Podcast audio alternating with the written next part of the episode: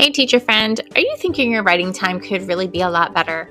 Are you wanting your students to just love writing and feel successful as writers? If so, I think you and I need to spend some time starting the transformation of your writing instruction. Let's get started.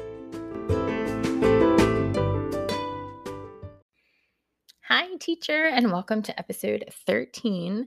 Um, you know, I am just so excited. I've been waiting to come back to do another episode, and I just haven't had uh, the time. I'm going to try to do a few at a time so that doesn't happen again. Um, and, you know, I just wanted to share I have so much fun. I enjoy making the episodes so much. Um, but I, what I love even more is when I get to know and hear about people who are listening. Um, recently, had a teacher, a, a, teacher that's newer to me as far as working with this teacher. I have the pleasure of working with her right now in her school. And she told me that she's listened to all the episodes and sometimes she goes back and listens to other ones. And I just wanted to like jump up and down with excitement. I didn't do that. So she probably didn't even realize how excited I was, but it just makes my heart so happy to know that there are teachers listening and not only listening, but then finding value. Um, I don't know if you know much about the Enneagram, but I am a number two on the Enneagram, which is the helper. So it just makes me so happy to know that I'm helping others with writing instruction. So if you've listened and you haven't taken a second to go and do a review um, or even comment something to let me know what you thought about the episode, I would just love it if you would do so and also i'm going to add again a q&a or a question i keep saying that on the end of this episode um, so you can ask me a question about writing instruction and i would be happy to answer it. I'm, I'm wanting to do a q&a episode so i would love to do that soon. Thanks so much. Today i wanted to go into a little bit more of what i was saying in our last episode which i had titled are you teaching your writer for the uh, future or for the right now and I really think there's a lot more to say about this. Um, so I wanted to do that today. And one of the things, I think the first thing I want to talk about, so it might be a kind of short episode today, but it's about the language that you use when you are teaching and when you are just, you know, talking to your students about writing and how incredibly important it is. And there's uh, you know it's important in mini lessons for a few reasons so i will kind of talk about that a little bit today but it's really important in allowing you and helping you to teach that future writer you know to teach the writer and not the writing. It's so much having to do with the language that you use so that's what i really wanted to focus on today so I'm a really big fan of and reader of Brene Brown. And you may have heard of her, but if you have not listened to her or read any of her books, please put her on the list of things to do um, because it's she's amazing. Um, I can't even tell you which book I would like the best. Any of them would be wonderful. um, she has TED Talks. She has um, a podcast and she's been on several podcasts. So it doesn't matter what you listen to, you will not be sorry. But the reason I bring her up is because from one of her books called Atlas of the Heart, which is, um, well, it's entitled Atlas of the Heart Mapping Meaningful Connection and the Language of Human Experience. And it's a lot about emotions. But um, let me read the quote here. It, she says, additionally, we have compelling research that shows that language does more than just communicate emotion, it can actually shape what we are feeling. Our understanding of our own and others' emotions is shaped by how we perceive, categorize, and describe emotional experiences. And these interpretations rely heavily on language. I mean, take that in for a minute because she's just a genius. Um, she is a researcher and scientist, and she has researched things, especially shame. Um, but this is something else she has researched about emotions.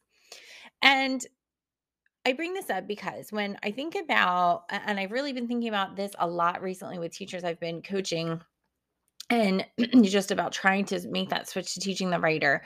When you think about the language that you're using, you know, just as Brene says, it shapes the way you perceive something.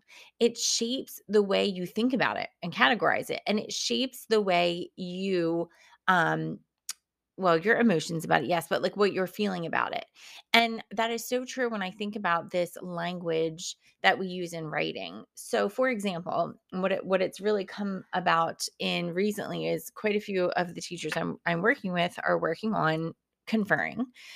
And you know, going up and conferring with the student is not just about talking about the writing that's in front of them. It's about knowing the writer and helping this writer to grow, right? So I've, you know, already talked in the past about being able to teach the writer. So I know I've mentioned this quite a few times, but let me just say what a lot of times um, teachers will come up and say, um, Tell me about your writing. Or read your writing to me. Or um, tell me what's happening with your writing today. And all of those questions or the, the statement that they mean, tell me about your writing, is about the writing. And so everything that you ask them, you know, when you ask them that, they're going to tell you about what they're writing or they're writing. And then what you focus on is going to be their writing. You're going to look at whether or not they have said enough on that page, right? Enough elaboration. Or you're going to be looking at exactly how they spelled a certain word or um, you're going to be noticing that, you know, I'm thinking about literal ones right now, like a sentence they wrote doesn't match their picture. Or for an older one, you're going to see that their evidence doesn't match their reason, let's say. And then you're going to talk about that writing because that's the question you asked and that's what your brain is thinking about. But we don't want to talk about the writing. We want to use the writing as a tool to teach the writer and we want to teach the writer and we want to talk to the writer and we want to help the future writer. So if i change that opening question to what are you working on today? or what are you doing as a writer today or how is writing going for you today just that change and leaving off the word writing, even if you were to say, Tell me about your piece, some people say that, or read your piece to me. And, and we switch it to their actions as a writer. Now it changes their answer, or it should. And a lot of times for the younger ones, we have to teach them how to answer that. It changes our thoughts about what we are focusing on because now we're focusing on the writer. And it starts to change our then teaching and the things we're going to say about what we want to help them with because we're going to be helping them as a writer instead of helping this piece of writing to get better. So, like if I go back to the example of a student whose evidence doesn't match their reason, okay, let's say if I were, I, I could focus on the writing and say, you know, let's look at your reason and the evidence that you have here. I, I'm really having trouble finding the connection between this reason and the evidence you chose. This evidence is about this, whatever it is, and this reason is about this. They don't really go together. So, what could we do to make sure we find, you know, what piece of evidence could we find that is really going to match? Okay. That is all about that piece of writing.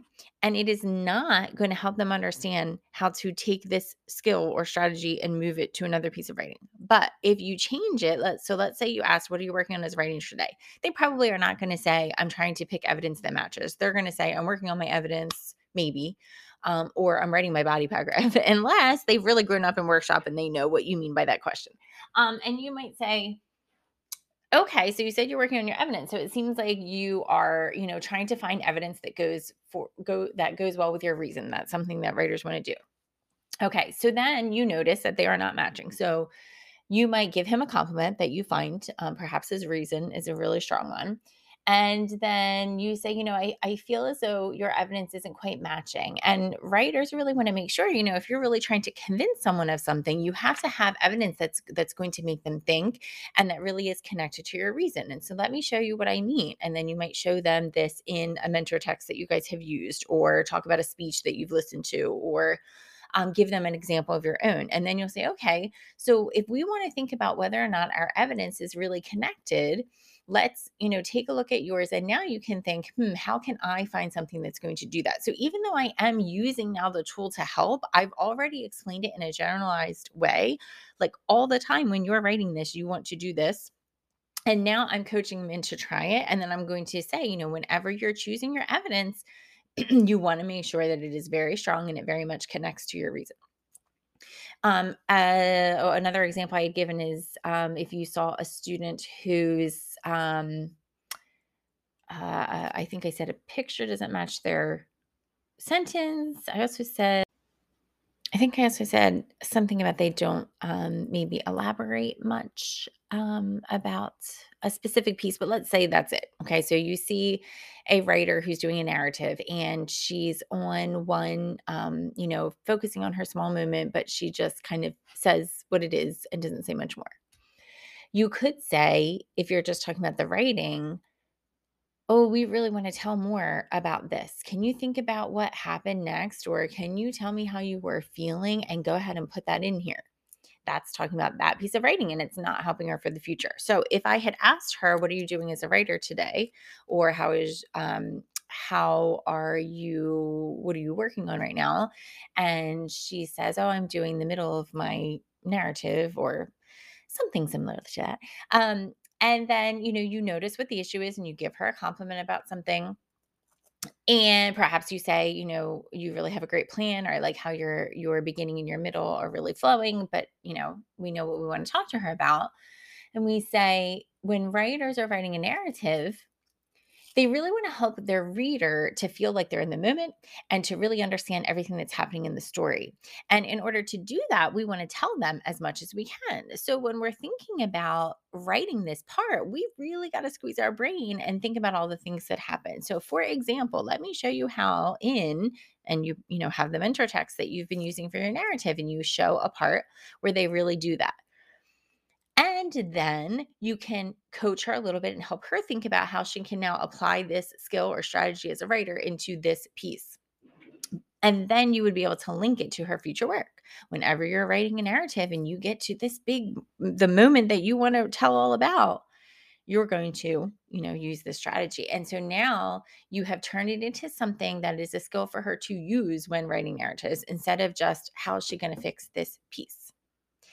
So everything about that change in language and you know your focus on teaching a strategy and not fixing the writing, it's just changing your mindset and you have to really work through it. It's it's like muscle memory. You're going to have to practice this and you're going to have to think about what your wording is going to be. But if you really think about teaching that writer, you know, and especially teaching them teaching them for the future, what is going to help them to grow as a writer instead of just focusing on the piece, it really will make a difference. The language is so important. Now, I did say this would be a shorter episode, and I want you to trust me. So, I am going to say this next part pretty quickly about mini lessons, knowing that I will have another episode um, about mini lesson mini lessons in the future. But the importance of language in the in the mini lesson is is twofold. One, it really helps to keep the pace of the lesson because you will be able to flow more smoothly from one component to the next. And two, it helps with engagement for your students because they are able to follow along the parts of the mini lesson and they will learn how they go and they will really keep them in tune to what's next because eventually it gets to a part where it's their turn. And so that language is important for that as well. Um, and you know what? Maybe it's threefold because the third thing is the words that you say in each component are also making you focus on teaching these writers um, and so that's really important as well. So let me show you what I mean. The first part of the mini lesson is the connection, which doesn't necessarily have a specific language. However, the next part would be the teaching point. And the teaching point, in the teaching point, you want to be able to say, writers, today I'm going to teach you that. And yes, this comes, this is not my own wording. I stole this from um, the units of study and writing. I'm going to teach you this. Or writers, I want to show you that. Or writers, we are going to learn how. And so just having the word writers, and you don't have to do that, but you could, but I'm going to teach you that. And then it will also be writers do this. And you're also going to tell them why. And so it's a very specific way of explaining or showing them or telling them the teaching point. And then when you're in your teach, you can say things like, let me show you what I mean, which I just said a, a moment ago. Or um, watch me while I, and then you go through the motions. And then in the active engagement, you're going to say, now it's your turn. Or writers, now it's your turn. Or writers, you are going to give it a try. And now they know it's their turn and they're going to practice it in some way. And then there's a link where you pretty much recap your teaching point and then invite them to try it. So you'll say, Writers, today we, or Writers, today we talked about how writers do this, this, this. And so when you are writing, or when you are in this part of your writing, or what have you, I want you to try this. So there is specific language. And as I said before, it is helpful to get your mindset into teaching the writer. It is also helpful for your pacing and it's also helpful for student engagement so they can follow along. I really hope this episode was helpful for you today. It was fun for me to record it. I really feel it is so important to you know switching your mindset to teaching the writer but using the right language is really going to be um, effective in helping you to do so um, i can't wait for next time Hello again, writing teacher. I am so glad that you are listening. And if you do enjoy the podcast, if you wouldn't mind taking a moment, wherever it is that you do listen, to go ahead and do a review and let people know what's so great about it. I would love for more teachers to be able to get some learning about writing from this podcast. And if you're interested in any further information, you can find me in a couple of places. One is YouTube, Melissa Morrison. I have a lot of videos there for you to to help you with writing instruction and then also on Facebook, I have a Facebook page, Teaching to Transform LLC, and a Facebook group where you can learn more from me and chat with other teachers. It is called Transform Writing K through 8, and I would love to see you there. Have a great day.